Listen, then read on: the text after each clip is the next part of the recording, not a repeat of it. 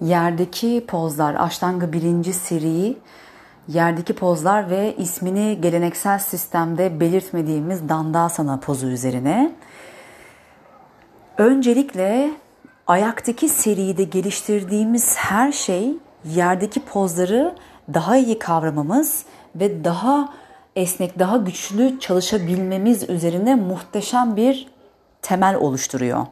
Dolayısıyla yerdeki pozları yapmaya başlamadan önce ayaktaki pozları güzelce deneyimleyip sonra yere geçtikten sonra aslında ayaktaki serinin önemi bir kat daha artıyor. Çünkü ayaktaki pozlarda en önemli olan şeylerden bir tanesi ayak tabanını, plantar fasyayı çok iyi kullanmak.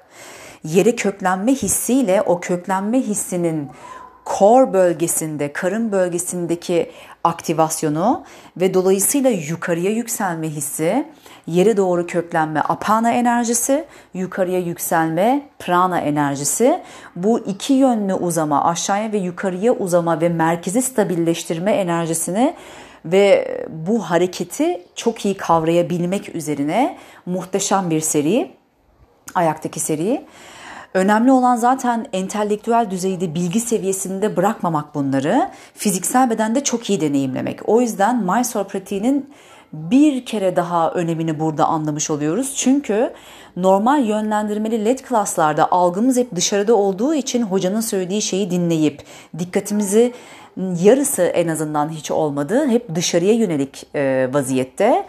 Fakat Mysore pratiğinde her ne kadar biz kocaman bir sınıfta kalabalık bir şekilde o pratiği yapsak da tamamen kendi pratiğimizin kalitesinde ve odağında olduğumuz için pratiğin seviyesi, uzunluğu, pozlardaki e, zorlandığımız ve daha rahat hissettiğimiz anlar tamamen bireysel olduğu için e, Mysore pratiğinde bireysel bir şekilde bedendeki duyumsamalar, hisler e, ve bu fiziksel kavrayış, kas hafızası, duyumsamalar, duyular, acı seviyesinin eşiği, ne kadar sınırı aştık ya da sınıra yaklaştık ya da ne kadar çok rahat aralıktayız. Bunların hepsini ayırt edebilmek için e, muhteşem bir pratik zaten. E, ve ayaktaki seride geliştirdiğimiz o bacak kuvveti, yere köklenme hissi ve bacakların karınla olan ilgisi zaten bacak fasyası karın fasyasıyla çok güçlü bir şekilde bir çalışır. Dolayısıyla karın bölgesi ve bacaklar arasında çok güçlü bir bağ vardır. Ee, ve biliyorsunuz ki ya da duyduysanız duymadıysanız Eller ve ayaklar yardımcı banda diye geçerler. Çünkü yere köklen ve yeri it. Yeri iterek yerden aldığın enerjiyle yükselme hissini bul. Aşağı bakanda da aynı şekilde, yukarı bakanda da ve yaptığımız diğer bütün pozlarda. Yere değen parçalarımız pozların temelidir.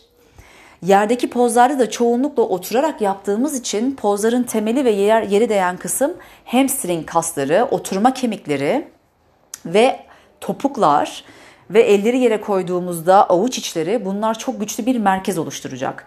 Ayaktaki seriyi tam farkındalıkla çalıştıysanız eğer yerdeki pozlarda bacakları nasıl kullanacaksınız ve ayak tabanlarını hala nasıl aktif bir şekilde kullanmaya devam edeceksiniz? Yere basmamanıza rağmen sanki ayak hala yeri itiyormuş ya da bir duvarı itiyormuş gibi flex ve aktif bir şekilde topuğu ileri ittirerek ayak parmaklarını kendine çekerek ve üst bacakları aktif kullanarak bunların hepsi çok güzel gelişmiş oluyor ve aynı zamanda tabii ayak ve bacaktaki bu aktivasyonlar kor gücünü de tekrar aktive ediyor. Yerdeki pozların e, kalitesi ayaktaki pozları çok iyi çalışan kişilerde çok bariz belli oluyor ve daha hızlı gelişiyor. Çünkü Ashtanga sisteminde özellikle geleneksel sistemde hep inşa ederek gittiğimiz için poz üstüne poz bir öncekini iyi çalış, masterlaştır sonra devam et.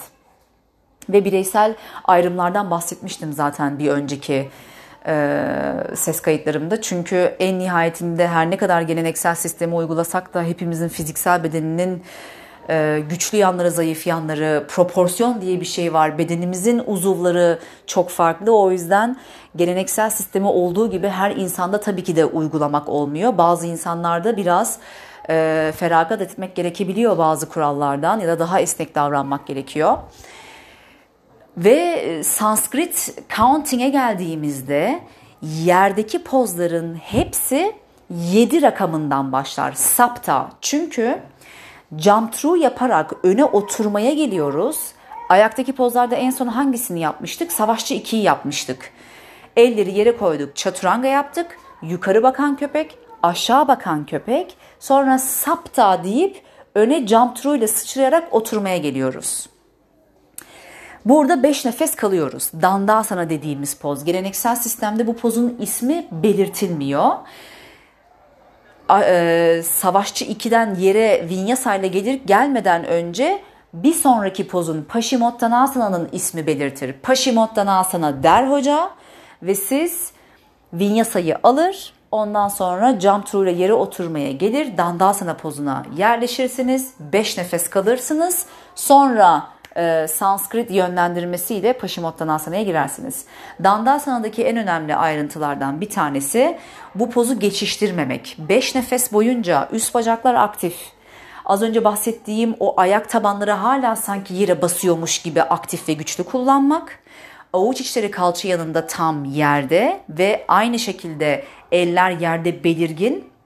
Yerden aldığımız o enerjiyle, itme hissiyle karnı içeri toplayıp özellikle kasları çekmekten bahsetmiyorum. Nefesin hareketiyle kor merkezinin içeriye yönlenmesi nefesi çünkü alırken aksesuar kaslar dediğimiz abdominal kasları, karın çevresindeki kasları dışarıya doğru şişirerek almıyoruz. Tam tersi nefes hep yukarıya göğüs kafesine, e, göğüs kafesi çevresindeki kasları kullanıyoruz. Karın dolayısıyla nefesi alırken de verirken de otomatik içeriye doğru yönelmiş oluyor. Kollar dümdüz. Burada yine proporsiyona göre değişiyor. Şimdi kişinin gövdesi daha kısaysa bacaklarına göre kolları bir tık daha uzun kalacak burada ve dirsekler bükülü kalacak. Dolayısıyla dirsekler çok bükülü kaldığında elleri çok yere itme hissini yakalayamıyorsanız kalçanın biraz daha arka tarafına doğru alıp yeri güzel bir itme hissini bulabilirsiniz. Eğer öyle kor kaslarını daha aktif hissedebilecekseniz. Bazılarımızın kol uzunluğuyla gövdesi e, tam proporsiyonda hani nasıl denir denir eşit ikisi eşit değil de bedenin ölçülerini düşündüğümüzde orantılı bir yerdeyse kol dümdüz bir şekilde aşağıya doğru itildiğinde avuç içi tamamen yere basmış olacak. Bazılarımızın da kol boyu gövdeye göre daha kısa kalıyor ya da gövde daha uzun oluyor. O zaman da belki parmaklar yere değiyor fakat avuç içi yukarıda kalıyor. Ee, isteyenler ellerinin altına bir yükselti koyabilirler burada dandasana pozunda tam çalışabilmek için hmm, blok alınabilir.